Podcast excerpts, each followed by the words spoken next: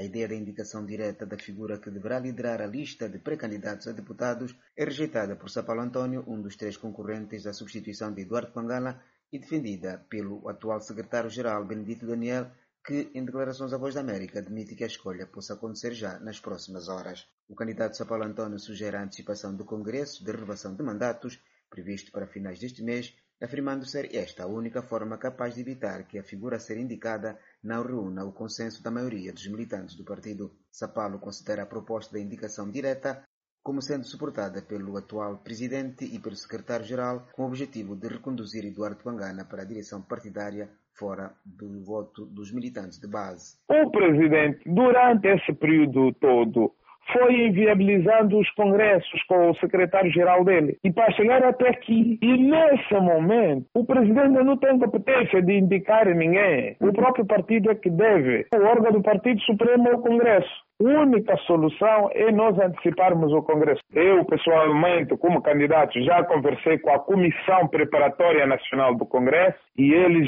disseram que iriam fazer, falar com o presidente. Se o presidente puxar, não querer perceber isto, há mecanismos eh, legais que eu vou acionar. Entretanto, o secretário-geral Benedito Daniel diz não haver outra saída que não a escolha do cabeça de lista fora dos marcos do Congresso justifica a medida como visando salvar o partido da exclusão do grupo das formações políticas concorrentes, já que o prazo para a formalização das candidaturas termina no dia 21 de maio, ou seja, dez dias antes do término do Congresso. O também candidato à liderança do PRS diz que a escolha depende da direção do partido e não dos candidatos, tendo admitido que a figura a ser apontada como cabeça de lista poderá eventualmente ser trocada pelo candidato que será eleito presidente durante o Congresso.